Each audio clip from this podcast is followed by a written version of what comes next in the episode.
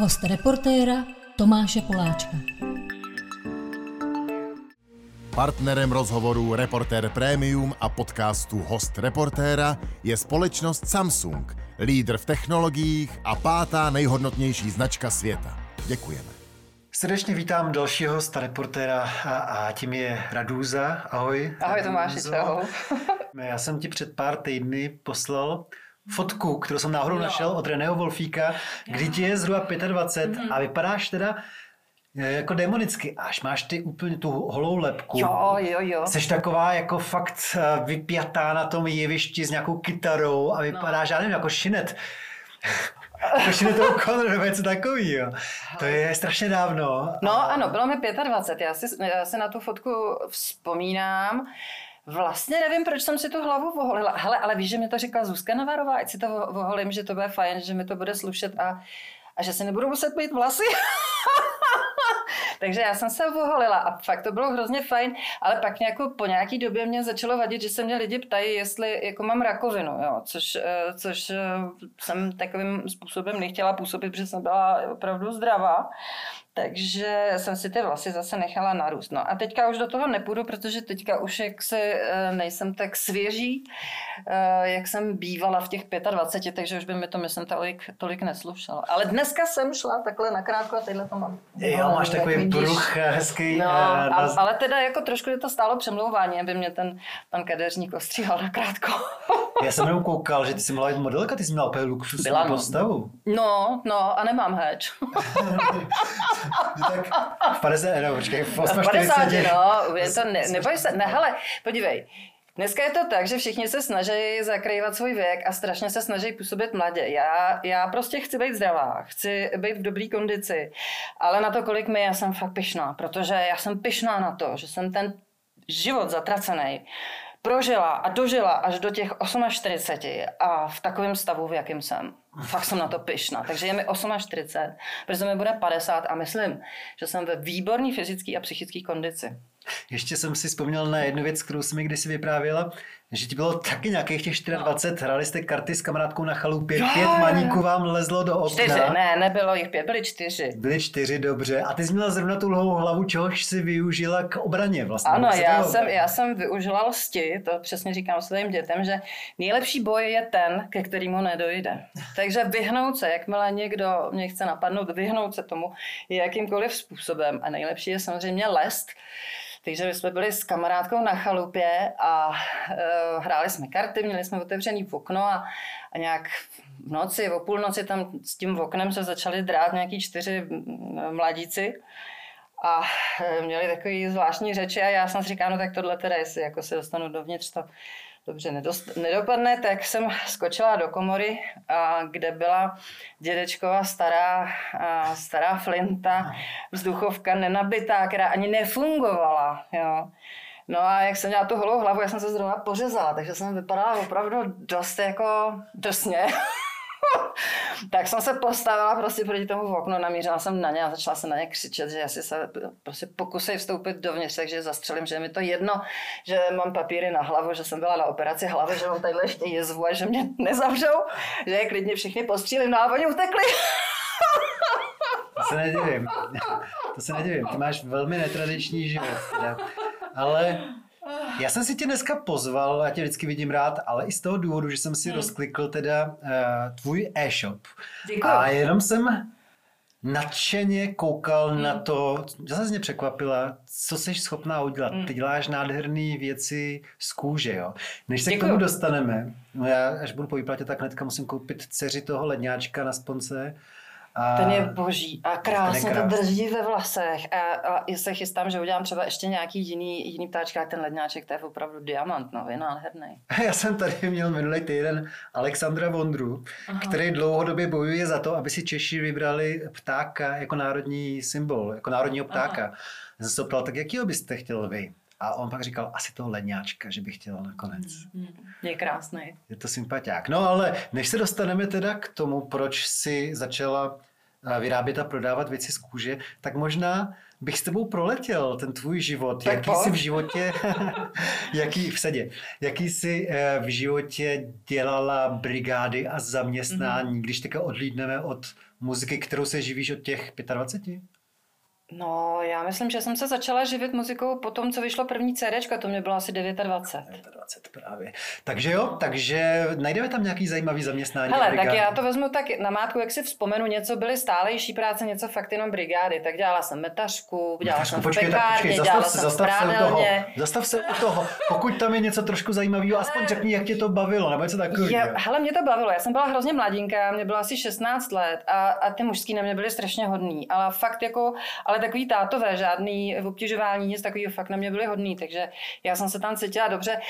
Co pro mě bylo v té době takový zvláštní, že oni vždycky ráno strašně pospíchali, abychom mohli v 6 ráno už být v jedné hospodě, která otvírala, dát si tam polívku. A v jaký části Prahy jste? Praha, to bylo tam, tam kolem, jak se to tam jmenovalo, taková ta, na Špejchaře. Na Špejchaře. A v kolik se začínali hodin teda? Myslím, že jsme začínali nějak mm, mm, o půl pátý nebo něco takového. Neuvěřitelné. Ale, ale bylo mi a- 16, to už je prostě strašných let, víc než 30 let, takže nevím úplně přesně. Možná ta hodina byla jiná, A fakt ty jsi nevím. chtěla být samostatná, nebo proč? proč Já jsem jsi- chtěla peníze, tak jsem si chtěla vydělat, no, tak, tak, jsem, tak jsem vzala nějakou brigádu, jakoukoliv. No, dobrý, takže to je metařka. Metařka v prádelně jsem dělala, to se mě líbilo strašně, to bylo vonavý to prádlo a to mandlování mě bavilo. To, a, a věšet, my jsme to věšeli venku, to tak vonilo. Tak to mě strašně bavilo a tam jsem taky musela vždycky být hrozně brzo. Pak eh, jsem dělala v pekárně, pak jsem dělala sociální pracovníci. Sociální pracovnici, tam si dělala konkrétně co? Já jsem rozvážela nákupy a já jsem totiž studovala sociálně právní nástavbu, takže v rámci toho jsem měla nějaký praxe, tak jsem byla v dětském domově pomáhat, a, ale asi fakt jenom na týden a pak jsem třeba roznášela ty nákupy. A chodila jsem i na šetření do rodin v rámci té praxe. Pak jsem dělala, prodávala jsem nejrůznější věci, keramiku, noviny, uh, jak se to jmenuje, uh, hudební nástroje, CDčka. Uh, hlídala jsem děti, uh, nevím, uklízela jsem kanceláře. Někdy v zahraničí si měla pár týdnů brigádu? Ne, to Když jsem neměla. pověneme samozřejmě hraní eh, na nás. No, no, na ulici jsem třeba hrála venku, ale jako brigádu venku jsem nikdy neměla, ne. A nějakou takovou práci na plný úvazek mimo hudební? Jo, vlastně myslím, že ne. Jo, učila jsem, ale učila jsem hudbu. Učila jsem hudební výchovu na soukromém gymnáziu. Učila jsem ve mlejně zpěv. A teď jsem měla, a to mě strašně bavilo, a asi to otevřu znova. Hele, já jsem si udělala jako masterclass autorský písně a online, teďka během toho lockdownu.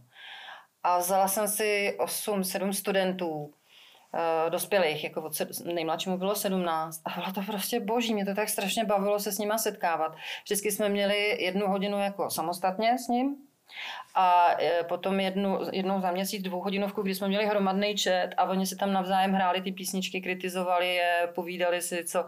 A bylo to prostě skvělý nejen v tom, eh, že i já jsem si třeba utřídila eh, to, jakým způsobem píšu a trošku jsem začala psát jinak. Ale hlavně z toho sociálního hlediska, protože já jsem fakt nechodila do práce. A moje děti taky ne. A nechodili do školy. A já, kdybych to neměla, tak já prostě rok a půl uvidím dohromady asi pět lidí bez roušky. A najednou jsem tady měla prostě jiný lidi, kteří tam seděli, povídali se mnou. My jsme i společně hráli, třeba eh, jeden hrál v Českých Budějovicích na kytaru a já nakladně na klavír, jo. Hmm. Takže fakt to bylo úplně strašně skvělý. A Myslím, že i ta parta se jako dala dohromady, dokonce teďka se chceme o prázdninách sejít, protože jedna z těch eh, frekventantek kurzu má eh, srub v lese, a tak se chceme sejít na tom srubu a uvohně se tam opravdu naživo jako spolu zahrát. Chceme i uspořádat koncert. Hele, když mluvíš o těch autorských písních, tak eh, ty už mě před pár lety vyprávila, že docela ráda připravuješ třeba písničky pro Hanku Zagorovou. Ano, třeba, nebo pro kohokoliv, nebo pro Frantu Segráda, jednu jsem napsala pro, pro Karla Gota, jsem napsala text, pro Lucku Bílou jsem otextovala asi tři čtvrtě vánočního CDčka, jo? No to se právě toho chci zastavit, protože ty pocházíš fakt z jiného kulturního podobí, No. z jiného světa, než třeba uh, Lucka Bílá. Mhm. Hele, ale my jsme vzdálený příbuzný. Ne, jo! jsi zadáková, jo. Ne, my jsme strašně vzdálený příbuzní. Hele, řeknu ti to. Můj dědeček měl sestru Anu. Ta sestra Anna se provdala na Kladensko a měla dceru Anu a ta e, měla syna a ten si vzal tetu Lucie Bílý. To je, ten, to je ten dědeček, který z kola se skočil. To je ten můj dědeček, který z kola se skočil. A právě, že já, já na Kladensku mám strašně široký příbuzenstvo, takže všichni Kadeřábkovi, dě, Štětkovi, Zbyhlejovi, Velkovi, tak všichni tyhle ty jsou moji vzdálený příbuzní. No a právě se chci zeptat, jestli když takhle uděláš eh, spoustu věcí na její vánoční album, jestli to předpokládá i to, že si sednete, nebo je to úplně jedno vlastně a vůbec jste spolu nemuseli být na kafi a pokecat. Hele, já myslím, že eh, já nevím, jak to má Lucka eh, se vztahem ke mně, ale já ji ráda mám a, a proto se mi pro ní psalo nesmírně snadno. Eh, Fra, Frantu Segráda taky znám osobně, takže se mi taky psalo snadno. I pro paní Zagorovou, se kterou jsem se předtím setkala a, a i potom několikrát se mi dobře psalo. A pro toho pana Gota to bylo obtížnější, obtížnější, protože jsem se s ním nesetkala, ale zase o toto pro mě byla, eh, byla větší výzva. Byl to překlad eh, takový country balady. Um, Čili, ale abych to jako, abych byla upřímná, tak eh, třeba kdyby, kdybych se s někým opravdu rozcházela v nějakých zásadních uh, hodnotách nebo názorech třeba na rasismus nebo něco Jo. takového, tak bych ho prostě zveřila odmítla, no. A třeba v těch 29 Mhm. by tě to jako napadlo, že jednou budeš dělat věci pro tyhle ty zpěváky, jako je Lucie Hele, určitě nenapadlo. Eh, Určitě by mě to nenapadlo, a- ale hlavně já jako nemám žádný takový cíl, jako že bych něčeho chtěla dosáhnout, nějakou cenu nebo pro někoho něco napsat. Mě spíš třeba zajímá, eh, řeknu si, no já jsem ještě nikdy nepsala pro orchestr, já bych hrozně si to chtěla zkusit. A ono mi to vyšlo a já se z toho raduju. Eh, Nebo, nebo když za mnou třeba přišel Petr Malásek s tím vánočním albem, tak já jsem zrovna psala svoje vánoční album.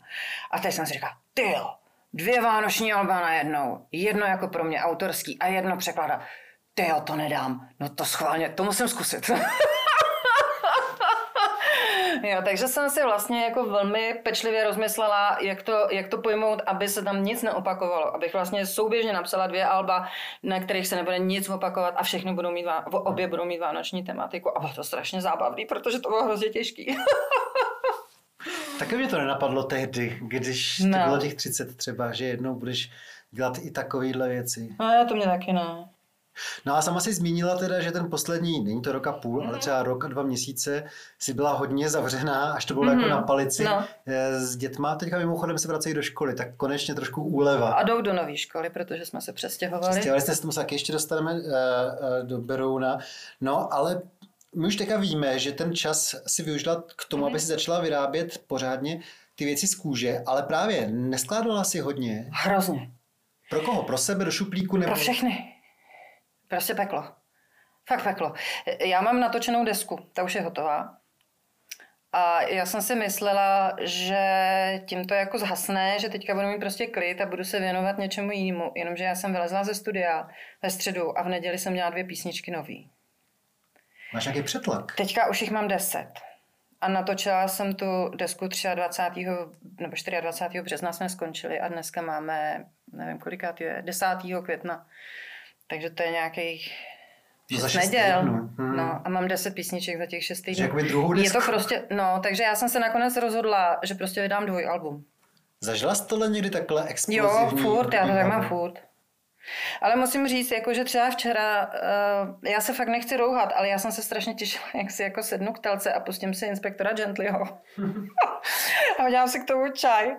A místo toho jsem seděla u piana, psala další písničku a přitom, přitom tu poslední jsem napsala předevčírem, jo, takže prostě peklo. Ale jaký máš pocit z těch písniček? eh, Jako, je tam nějaká kontinuita, eh, nebo je to nějaká změna? Prostě třeba ten koronavirus se právě promítl do toho, do té formy nebo obsahu těch písní? Hele, no určitě, samozřejmě. Eh, Já si myslím, že jsem vždycky eh, jako byla upřímná v tom, ale teďka, jak jsem se stárla, což je prostě ta obrovská kvalita toho věku, kdy člověk najednou jako vidí, že to má za pár a už mu fakt jako vůbec nestojí za to na někoho dělat dojem.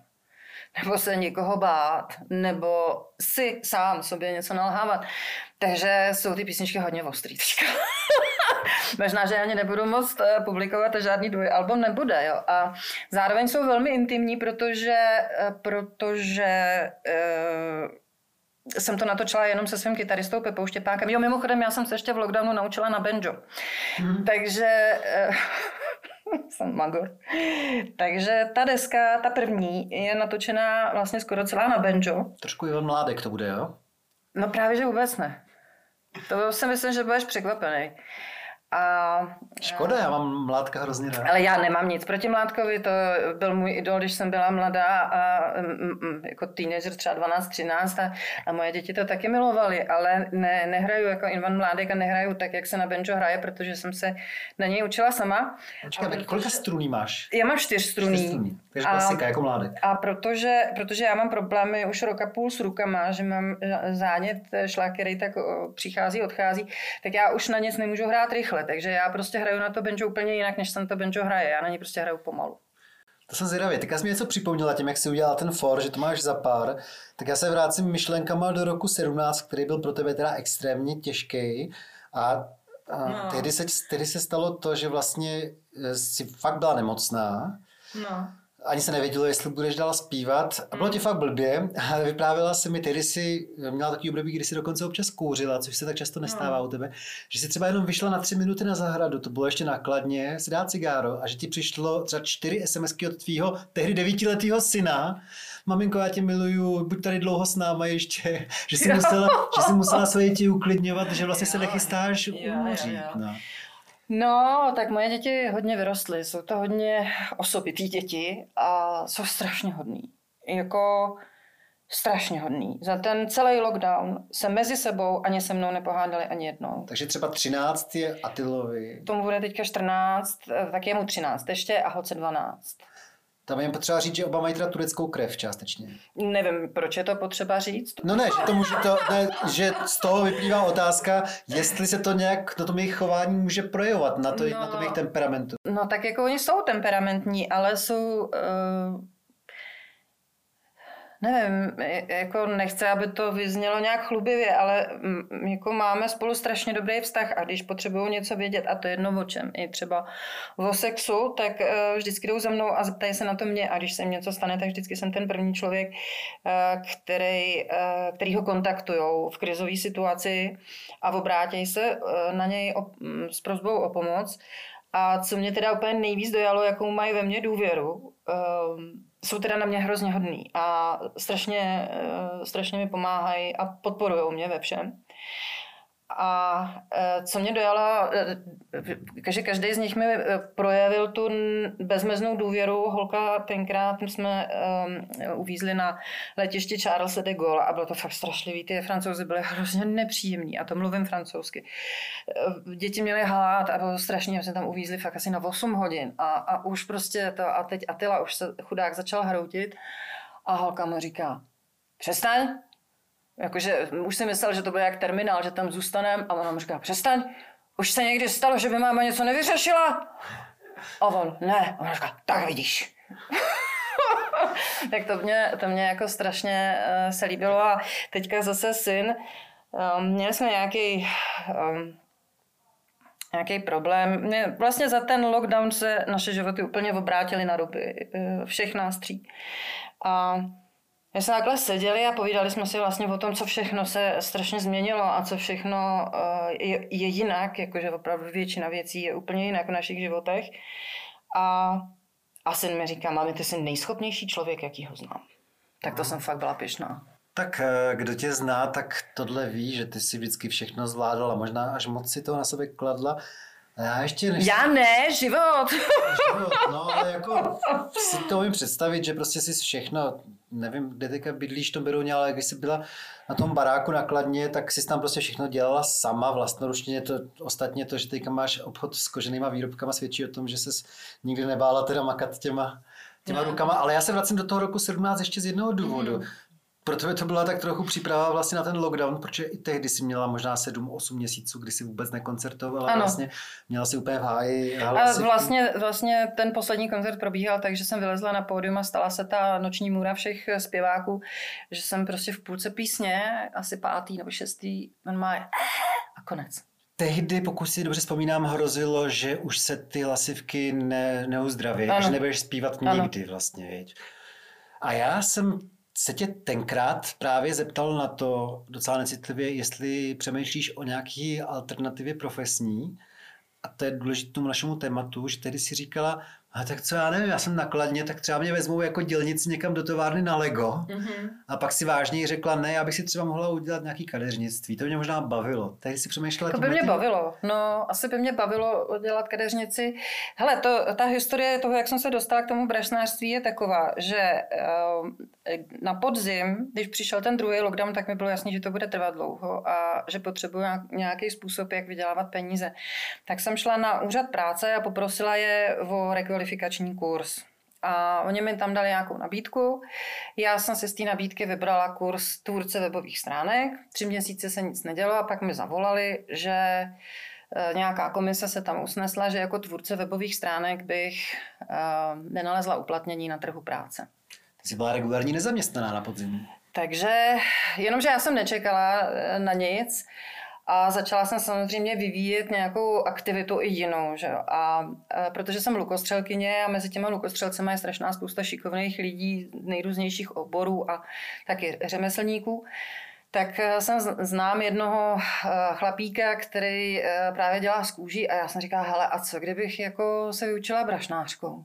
To můžu dělat doma, můžu, můžu vlastně tolik toho k tomu nepotřebuju, můžu to dělat doma v obejváku co kdybych to? Tak jsem mu zavolala, někdy v lednu jsem se začala u něj učit nejdřív online, pak jsme se párkrát viděli a v dubnu jsem otevřela svůj e-shop. Takže ty jsi předtím nikdy neměla vztah k té kůži? Já jsem pak si vzpomněla v průběhu uh, toho, uh, jak se to řekne, nevím, té rekvalifikace, no. že moje babička byla brašnářka, že šila portmonky a kabelky v Třebechovicích pod Orebem v továrně.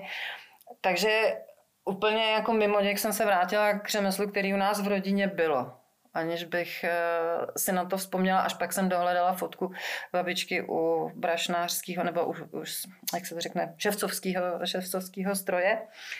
Takže eh, nevím, možná, možná mě ten život tak jako zase, zase hodil k tomu, co, co jsme dělali. A strašně mě to baví, je to opravdu krásný jak jsme ten e-shop otevřeli, tak jsem měla hrozně moc zakázek, teď jsme to museli utlumit, protože jsem se stěhovala a to bych jako fakt nestíhala.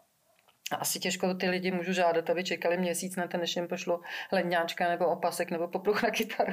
Takže jsme to utlumili, teď zase už jsem přestěhovaná, tak to rozjedem a a jde to hezky. Jako, a hlavně mě to baví a je v tom i to, že těm lidem posílám svůj osobní vzkaz a každý ten výrobek je originál. Nikdy nemůžou být dva stejný, protože to nikdy stejně nenabarvím, nikdy stejně ne, ne, nevybouchám tam každý, každý malinkatý ornament je jedno bouchnutí kladívkem. To, není to dělaný žádným strojem, všechno je to v ruce. Ale samozřejmě si tady řekni tu adresu, na kterou to lidi uvidí, protože stojí za to si to rozkliknout. Tak ať se aspoň podívají třeba, co, co dělají takhle zpěvačky v lockdownu.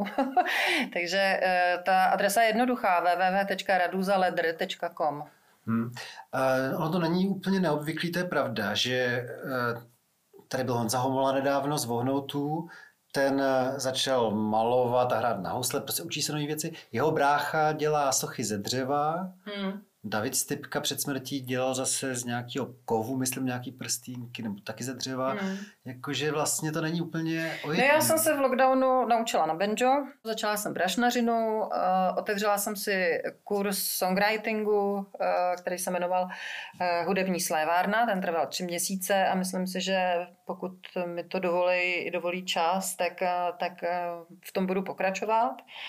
No a co jsem se ještě naučila? To stačí, ne? No to stačí. stačí. Na druhou stranu, Přesně teďka se setkáváme 10. jak si řekla, května a zdá se, že už se hodně blíží doba, kdy se hmm. vrátí koncerty naštěstí. Co to pro tebe znamená? Já jsem na to úplně zapomněla, že jsem byla někdy zpěvačka. Já bych se totiž, to nejde jako pořád se trápit, že nemůžu dělat svoji práci, mm, kterou ze všech těch činností, které vykonávám, si, umím, si myslím, že umím nejlíp. Jo. Nikoli nejlíp na světě, ale nejlíp z toho, co dělám. Tak eh, to já jsem se tím nemohla trápit, já jsem to prostě úplně odřízla. Já jsem to odřízla. No dobrý, a jsi schopná navázat? Jo. Vrátit se do doby, já nevím, jestli před rokem 2020 nebo před rokem 17, kdy teda začal ten první, ta první pauza, kdy No. byla. Ať je to jedno, ne? To prostě se nadechnu a začnu zpívat, no. Takže tím pádem by si fakt utlumila výrobu těch svých krásných věcí z té kůže a tak by se zase naplno vrhla do těch koncertů. Ale já jsem těch koncertů tolik neměla, já jsem hrála šestkrát měsíčně, protože jsem chtěla být s dětma a děti už jsou teďka velký. Jo, takže oni mě sice potřebují na blízku, ale když budu sedět v dílně, tak jim to vadit nebude, no, pak budou rádi. Chce se ti? Eh, Co jestli se mi chce? Tady totiž bylo pár muzikantů za ten poslední půl rok a říkali, že překvapeně zjistili, že vlastně se jim zase až tak po tom častém koncertování to nemáš tak často, jo? Ale říkali mi, hele, třeba pátek si rádi dáme koncert, ale že bychom jeli pátek a sobota, tak tu sobotu už se nám tolik nebude chtít vlastně. Že potom Ne, roce... tomu nerozumím, mně se chce vždycky stejně. Jo? A je to možná proto, že hraju málo, že jsem si to vždycky držela tak, že jsem hrála maximálně šest koncertů měsíčně a e, přes léto jsem nehrála vůbec a před Vánocema jsem taky nehrála, protože jsem právě byla s těma dětma. Že jo. No ten zájem evidentně je, protože pokud vím, tak ty, když si před dvěma měsíci měla naposledy uh, online Mm. koncert streamovaný, tak se přihlásila spousta lidí. No, já mě to úplně překvapilo, že 1600? se, tolik, že se tolik lidí přihlásilo a jestli mě někdo z nich poslouchá, strašně vám děkuju. Děkuju vám za tu podporu nejen finanční, ale psali mi i nádherné zprávy právě do těch eh, zpráv pro příjemce. Jo? A já těm lidem všem samozřejmě nemůžu odpovědět, protože jich bylo hrozně moc, takže aspoň tímhle způsobem jim všem děkuju. Eh, A musím říct, že posílají vlastně peníze ještě pořád teď. Chodí jsem tam nějaký peníze, že asi to tam visí, tak, eh, tak si to sem tam někdo pustí. A hrozně mě to dojalo. Hrozně mě to dojalo. No a já jsem měla jeden ten stream a pak jsem hostovala z Malina Brothers eh, teďka nějak v Dubnu. Hele, a nemůže se stát po té dlouhé pauze, že budeš docela složitě hledat v mozku slova k některým textům. Ne. Máš to, ty máš vlastně strašně dobrou paměť, že? Ty máš takovou paměť, Já si že? pamatuju texty, které jsem napsala, když mě bylo 10 let. To je neuvěřitelný. Já jsem za tebou přijel, to tady řeknu jenom pro, pro posluchače, když jsem přijel za tebou na to kladno v roce 17, tak jsi mi řekla, a vzpomínáš si, jak jsi v roce 2000 vylil kečup do klávesnice? A já, cože? A pak jsem, Já jsem věděla, že tohle vytáhneš. tak, tak jsem říkal, ty, ty máš neskutečnou paměť, to je... To je, Je to peklo. šílený. Je to peklo, protože si člověk pamatuje opravdu úplně všechno, nejen to dobrý, ale i to špatný. Pamatuje si každou vůni, zápach, gesto, eh, zvuk, všechno. Ale co to je? Co, co to je? Jak se tomu říká, týhle tý nemoci? Ne, ta, to si nemyslím, že trpím touhle nemocí. Zas tak, zas tak eh, dobrou paměť nemám. A hlavně k mý velký úlevě, jak stárnu, což je taky další bonus, tak začínám zapomínat. A to je skvělý. Především teda ta krátkodobá paměť nefunguje, ale eh, je úlevný, že zač- začínám to zapomínat. A vím třeba o jednom traumatu, který se mi stalo a který mě hrozně zasáhlo. A já úplně vidím toho člověka, jak otvírá pusu a já jsem zapomněla, co mi řekl. Někdo ti řekl něco hnusného. No bylo to tak strašně hnusný, ale tak strašně hnusný a zraňující, že po těch letech jsem najednou zjistila, že ten můj mozek to vymazal a je to strašná úleva. Je to strašná úleva. Ale na druhou stranu si říkám, jak, eh, jak čím, co, co, jak, jak ty lidi můžou třeba některý žít, který si nepamatujou, že eh, co jim babička řekla, když jim byly tři roky a, a, a co viděli poprvé, když jim bylo šest neděl. Nepamatují si svoje hračky, nepamatují si, jak jim rostly zuby, nepamatují si svoje kousátka, stavebnice, nepamatují si kola, vůni vazelíny, nepamatují si obal od mouky a od šťávy, nepamatují si vzor na babičině zástěře, eh, když jim bylo pět, tomu si něco říct. Učitelky. teďka, když slyšíte uh, tenhle ten monolog, tak můžeme, můžeme, ne, ne, ne, můžeme závidět, protože vlastně jenom z té půl minuty by se dal napsat strašně krásný text. No a pak se div, že píšu jednu písničku denně, že jo? Právě, protože fakt, kdyby jsme, kdyby jsme vzali těch 30 sekund, co jsi řekla, tak tam bylo tolik motivů pro hezký text hmm. vlastně. A tak ty to občas využíváš, že tyhle ty své vzpomínky, jo, že tam... Jo, určitě. Že tam promítej. Určitě jo. A, a hrozně jsem si teda, možná mi právě pomohl ten kurz, který jsem vedla, že jsem si sama pro sebe pojmenovala tu, tu metodu, kterou píšu a, a teď se mi na ní mnohem líp jako napojuje. Takže, takže a taky jsem plná dojmu, protože se toho strašně moc změnilo v mém životě za ten poslední rok a půl, takže e, proto možná to ze sebe tak sypu, ale já si myslím, že pak přijde doba, kdy bude trošku klid chvilku. No, no tak Takhle. V roce 17, v roce 17 mně připadalo, že se, tvůj, že se ten tvůj život protočil teda o 360 stupňů, no. nebo jak se to říká, možná o 180 hmm. se říká, nevím. Ale tehdy si vypadala, že jsi teda zlomená. Teďka říkáš zase, že se ti teda život úplně protočil, ale no. Pokud to nehraješ, tak vypadáš teda mnohem vysmátěji, než před Vypadám, let. vypadám, ale ve skutečnosti opravdu jsem nesmírně zraněná, unavená, vysílená a prostě celý mi to fakt jako podtrhlo nohy. Jsem, připadám si zrazená, osamělá a nemožná. V některých eh, situacích vyčídám si některé rozhodnutí, které jsem udělala.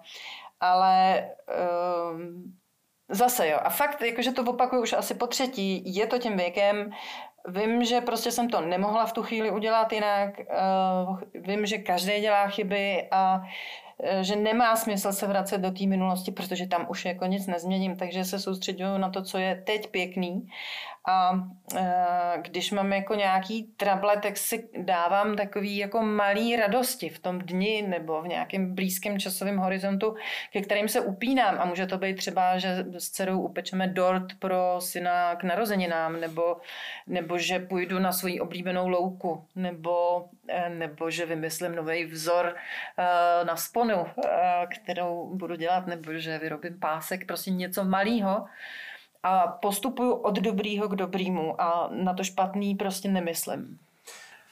Když jsi třeba před půl rokem byla bez práce, mm-hmm. Nenapadlo tě, že by se třeba o ty svoje životní zkušenosti a o to, jak ses dokázala nebo nedokázala uh, dostat z těch špatných, uh, z těch problémů, že by se to jako dělila s lidma, jako že by si vlastně byla jako terapeutka, jako placená, takhle. Já se dělím, já se dělím ve svých písních a třeba moji studenti mi No vlastně všichni do jednoho řekli, že ty setkání se mnou pro ně byly eh, nesmírným rozvojem i po stránce osobnostní a že to pro ně bylo součástí jejich duševní hygieny.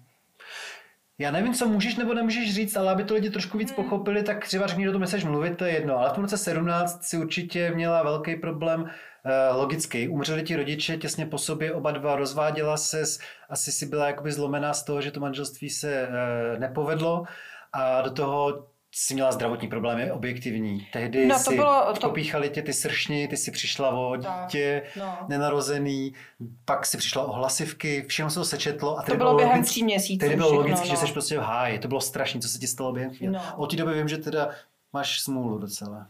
Uh, no, smůlu, já, já nevím smůlu. Bylo toho na jednoho člověka až až. Jo, to jo, no. Já vlastně od té doby uh, uh, řeším nějaké jako finanční věci, které zůstaly z toho manželství.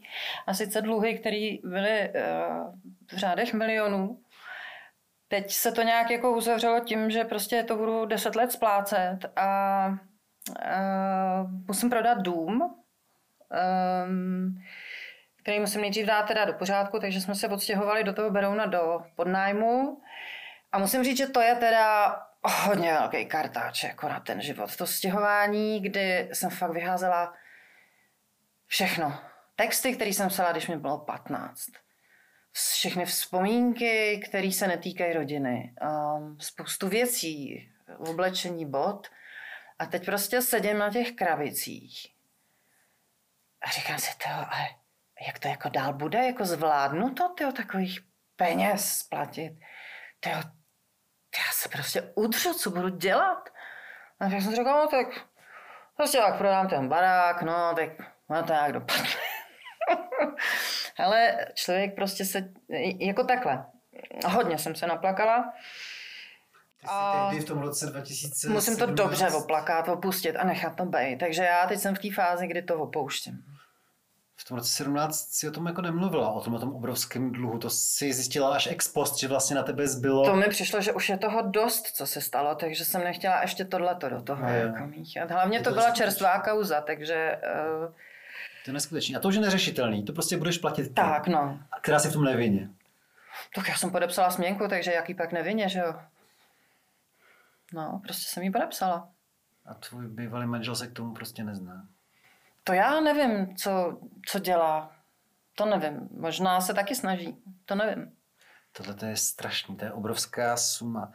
To znamená, že ty se zbavovala i důležitých věcí z toho důvodu, že se prostě nevejdou do toho podnájmu, nebo se chtěla taky je to jako tak, je to tak, duše? a, že se tam nevejdou, ale e, tak třeba teďka se chystám, že budu prodávat nějaký svoje hudební nástroje, taky to bude velká injekce do našeho rodinného rozpočtu. A myslela Jaký, jsem jaký si, třeba?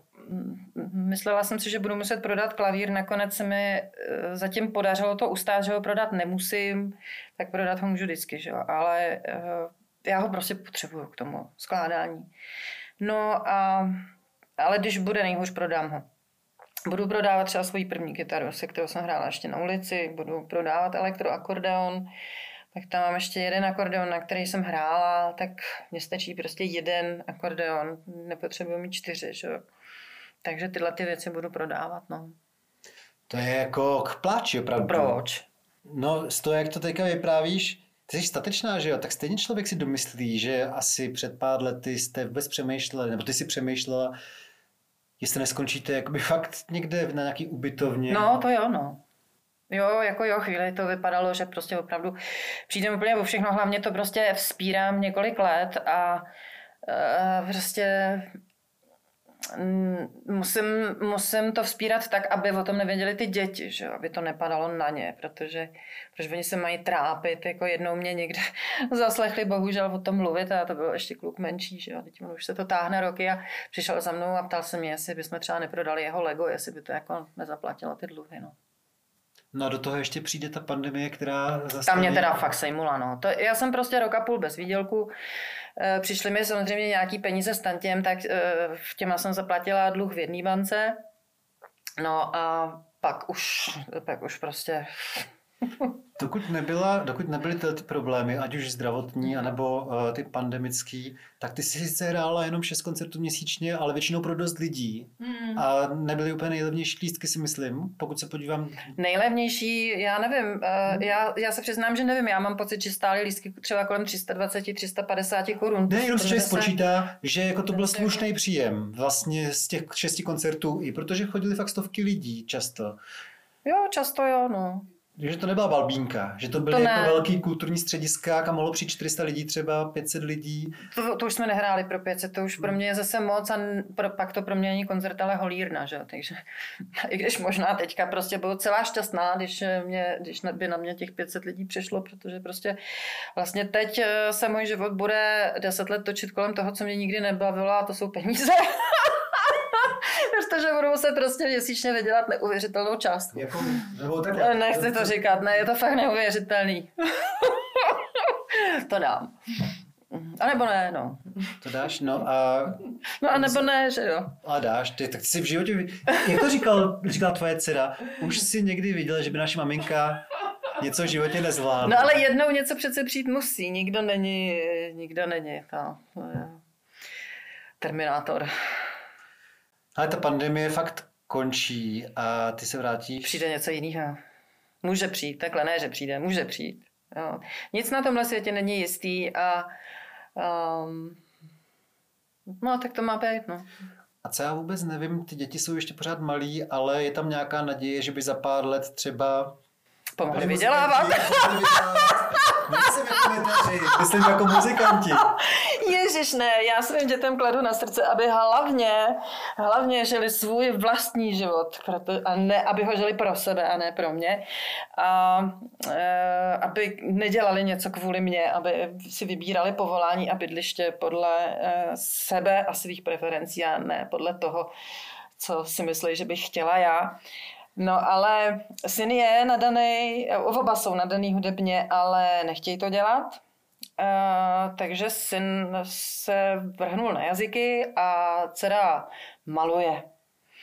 Jsem bych chtěl, um, má dvě věci na výběr, buď bych chtěl být truhlář, nebo by se chtěl pracovat někde v diplomaci, ale spíš ve smyslu nějakých eh, jako humanitárních organizací, takhle. On, eh, on řekl diplomaci a myslel tím, že by někde ve světě pomáhal a a dcera chce už tři roky jít na nějakou výtvarnou školu a stát se ilustrátorkou. Tak jak se jim to v životě povede, to uvidím. Já je v tom podpořím tom, co si vyberou. A kdyby se stala ilustrátorkou, tak to má dobrý, že ty vlastně máš živnost na to, že můžeš vydávat knížky, ne? Jo, to můžu vydávat knížky, ale já si myslím, že by si chtěli svou cestu prošlapat sami.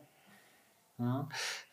Ty je potřeba říct pro lidi, co to nevědí, že jako zdědili docela dobré věci, že ty se jazyky učila poměrně snadno a dobře. Jo, pořád se učím, no, snadno. Hm. Ty umíš pět světových jazyků? Já nevím. Hele, jakože umím, domluvím se um, rusky, polsky, francouzsky, italsky, anglicky, pár slov, pár slov turecky.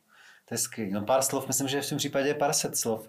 Ale proto mě ani neposadilo na zadek, když tady líčíš, že se naučila na banjo, protože to máš i s nástrojem a ty sama to budeš schazovat, že na ně umíš tak jako ne, pozor, pozor. Ne, já to ale neschazuju. umíš na spoustu nástrojů podle mě skvěle. Já to, já to neschazuju. Um, uh, já vždycky říkám, že když člověk má nějaký handicap, takže by se z něj měl udělat přednost. A mým handicapem je, že já nemám fyzickou dispozici pro to, abych mohla hrát na nástroje uh, bravurně, jako prostě hrozně rychle a hrozně, hrozně technický jako věci. Na to je potřeba svalová dispozice. A tu já nemám. Já jsem opravdu hodně cvičila na té konzervatoři a ty prsty se nerozhejbaly. A tak jsem si řekla, že si z toho udělám přednost. Ale díky tomu vlastně ty melodie moje jsou takový, jaký jsou. A i ta hra na ty nástroje, ten doprovod je prostě typický. Není, není to fakt jako bravurní, ale jsem to já. Je to, je to můj výraz a můj projev. Tak jako nejseš Karel Plíhal, ale... ne, to rozhodně nejsem. Ale vlastně i s tou radůzou je to tak, že? protože to byla nadávka. Ani mi říkali radůza, medúza, čůza, protéza v aspiku. Na základce, jo. Na základce. A bylo to handlivé a mělo mi to zkazit život a mělo mi to ponížit. A já jsem si vzala tu radůzu a vlastně tu nadávku jsem naplnila úplně jiným obsahem a udělala jsem si z toho ale fakt dobrou obchodní značku. To jsi udělala a tušíš, proč jsi měla takovouhle pozici v taky fackovacího panáka na té základce? No já jsem se nedala. Jo. jo, to já jsem se bránila, ale jednak jsem přišla do toho kolektivu později hmm. a jednak si myslím, že jsem byla jako, jako divná pro ten kolektiv, že jsem se jako chovala, chovala asi jinak než, eh, než většina těch dětí, takže, takže možná proto, no, ale um, já si nemyslím, že to na mě zanechalo nějaký stopy. Když jsme o té muziky, tak dvě otázky. Za prvý, hmm. ten tvůj problém s hlasivkama je vyřešený a hlas máš úplně stejný jako před rokem 2017? 2016. Lepší. Fakt jo? Hmm, jsem to zaklapá. Máš to pan doktor, pan doktor Lukeš v Motole odvedl úžasnou práci. Byla jsem na operaci s hlasivkama a uh, zpívala jsme teda strašně dobře. To fakt, fakt to musím zaklepat. Takže jako fakt, fakt si myslím, že možná zpívám ještě líp, než, když jsem, zpívala, než jsem zpívala za mlada. To je uh, perfektní, ale druhá věc, kterou mě trošku vystrašila, že se ti vrací nějaký problém s tím zápěstím. Hmm. To tě ne, limituje... se šlachama. Se, se šlachama. šlachama. Já mám prostě zánět šlách a už je, už, je, už je chronický a už, už mám i jako zánět loktu. Já to samozřejmě řeším, uh, jako docházím uh, k ortopedovi a tak dále, všechno, všechno jako řeším, nenechávám to být. A no limituje to tak, že to hrozně bolí. Takže když je to nějaký, v nějaký té akutní fázi, tak prostě já nemůžu vzít ani čajovou lžičku že, do ruky. Dobře, až bude koncert naplánovaný a do toho přijde akutní fáze zánětu, tak co budeš dělat? Nepřijde. prostě nepřijde. Tak jo. Ale tak jako co můžu dělat? Fakt Takhle, jako, jestli tak... si vzala ne. paralely dva, nebo jestli by si ne, odpískala koncert? Nevím, nebo... nevím, nevím, co bych dělala. Tak eh, když eh, zpěvák má chrapot, tak jde na obstřih hlasivek, no, tak třeba existuje něco, něco takového, ale já právě nechci brát žádný prášky na bolest, takže, takže je teďka neberu, čili kdyby se mi to stalo před nějakým koncertem, no tak když se vezmu prášek na bolest, tak ho odehraju, že? No. Ty jsi zmínila během tohoto rozhovoru i to, že ti vlastně pomáhá ten kolektiv, který je asi fajn kolem těch lukostřelců. Ty jsou strašně fajn, ale já je neviděla dva roky. Právě, to se chci zeptat. Mm. Vlastně, že no dva roky. No roka no, prostě půl, no naposled v létě. Hmm. Vrátí, vrátíš se k tomu vlastně, Jo. protože lidi to často myslí, že to je možná nějaká, jakoby, že si děláš srandu, ale ty jsi to fakt dělala s velkou láskou. Tu já už střílem, já už střílem 8 let. Mhm. Byla jsi v tom dobrá. Eh, Jako, ono to má takový výkyvy podle toho, jak moc můžu trénovat. Jednou jsem dokonce byla na mistrovství Evropy a jenom se tam jako podívat. eh, Taky jsem si zastřílela. A Byla jsi poslední? eh, to ne, myslím, že asi třetí od konce. Já vždycky říkám, že jsem byla v 86. A teď všichni, fakt jo? A kolik tam bylo lidí? A já říkám, no asi 2000. No ale v té mojí kategorii asi 89, jo? Takže mám ze sebe tak trošku srandu, ale spíš jsem tam jela, nebo ne spíš, hlavně jsem tam jela kvůli té partě a, a tak, a kvůli tomu si zastřílet a zasportovat. Jo, mě by to chybělo. Asi nebudu moc střílet s tím lukem, který jsem měla. Budu si muset vzít nějaký slabší Právě kvůli těm, problému. kvůli těm šlachám, ale myslím si, že budu moc střílet.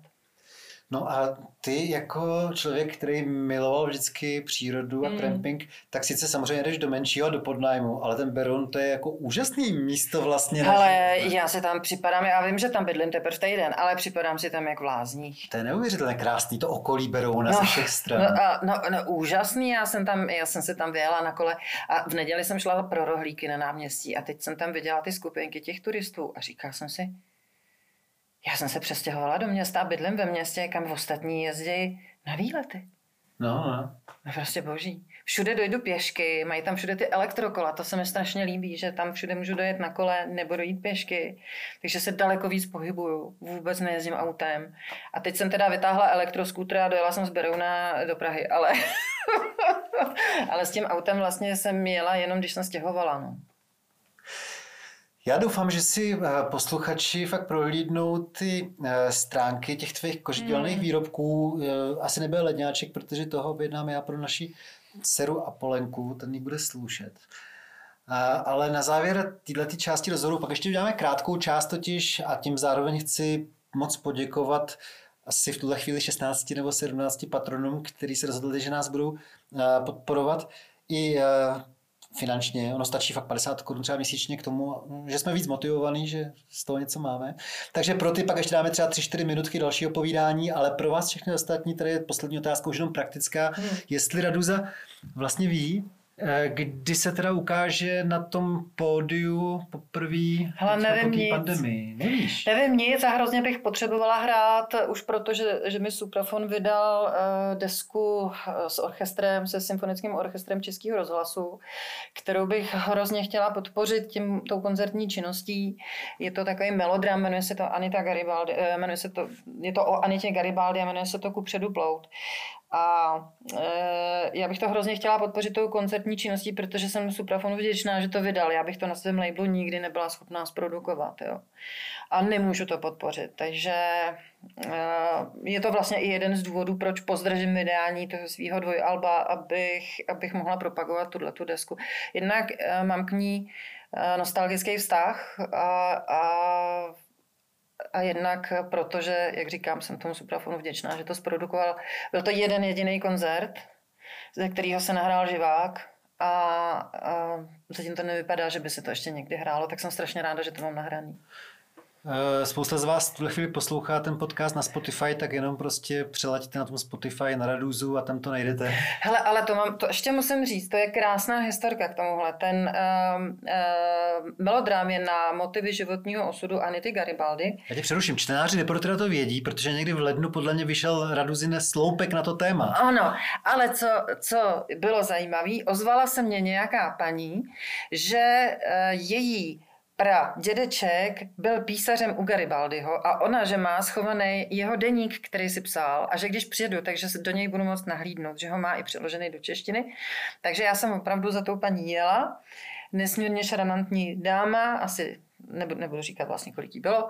A e, krásný odpoledne jsme sto, spolu strávili a teď ten příběh v mém podání vypráví takový mladý hoch, který platonicky tu Anitu miluje. A Uh, najednou čtu deník, a já jsem si ho vymyslela, že toho chlapce, a najednou čtu deník nějakého mladíka, který zcela evidentně s nima putoval, plul s nima na moři, byl přítomen Anit, Anitině smrti a já jsem si říkala, to snad není možný, tak já jsem si tady vymyslela nějakého mladíka a on žil. To, to prostě úplně jsem měla husí kůži, když mi ta paní zavolala, jsem říkala, tohle to není možný. Takže to, to je ještě taková další hezká historka, která se k tomu váže. No a to je hezká historka. A ty jsi zmínila, že teda kvůli tomu, abys mohla propagovat tuhle desku, tak trošku ještě odložíš vydání mm. tý nový, mm. ale do Vánoc to asi chceš vydat. Ne. Ne? No nechci. Já vždycky dělám všechno osta- jinak než ostatní. Takže jako po Vánocích, pěkně. Když jiný nekupuje, tak... Jasně, no jasně, ano, ano, vydám to po Vánocích. Hele, podívej, teďka dva roky nikdo nic nevydal, protože všichni vědí, že to ne, nemůžou propagovat. A já jsem vydala tu Anitu a já chci se té Anitě věnovat, protože si to zaslouží. No takže já právě, abych, eh, abych to jako pozdržela, jak jsem si řekla, že napíšu to dvojalbum a vydám to dvojalbum až na jaře třeba v březnu, hele, k narozeninám. Takový krásný kulatý 49. narozeniny, to se hodí dvojalbum, ne? Jenom fakt musíme ještě jednou říct, že to byly fóry, takový to jako, že to máme za pár a tak, protože, uh, protože to ještě za pár nemáme. Ale já nevím, moji rodiče jsem především bylo 70, tak jako nevím, to, mám to 25 let od maturity nebo kolik? Na 30? 30. No, tak vidíš, a uteklo to jak voda. 30 let od maturity, no tak jestli mám před sebou ještě 22 let, to je za chvíli. Dobrý, já tě nechci vychovávat teďka, ale jenom bych tě chtěl poprosit kopnout tě trošku do zadku, aby si fakt začala domlouvat ty koncerty na to léto, aby jsme příště jo, jasně, schopni jasně, lidem jasně. říct, kdy a kam jo. můžou na tebe přijít. Hele, jako moje manažerka to teďka domlouvá, ale Protože oni řeknou, no za týden budete moc hrát, no ale to přece nejde tak, jako že, že během tří dnů se to, se to domluví a udělá se propagace a udělá se koncert, to nejde, že? Takže jo, určitě se snažíme něco domluvit. Vím, že třeba Zuzka chce domluvit nějakou telč nebo náměšť nebo nějaký takovýhle věci, jestli se budou uh, pořádat a uvidíme, snad něco z toho vyjde. Tak a tohle byla uh, Raduza, který moc děkuju a poprosím ji, aby tady ještě chvilku zůstala. Dobře. Tak jo, tak já ještě počkám. Raduza, díky. Taky děkuju.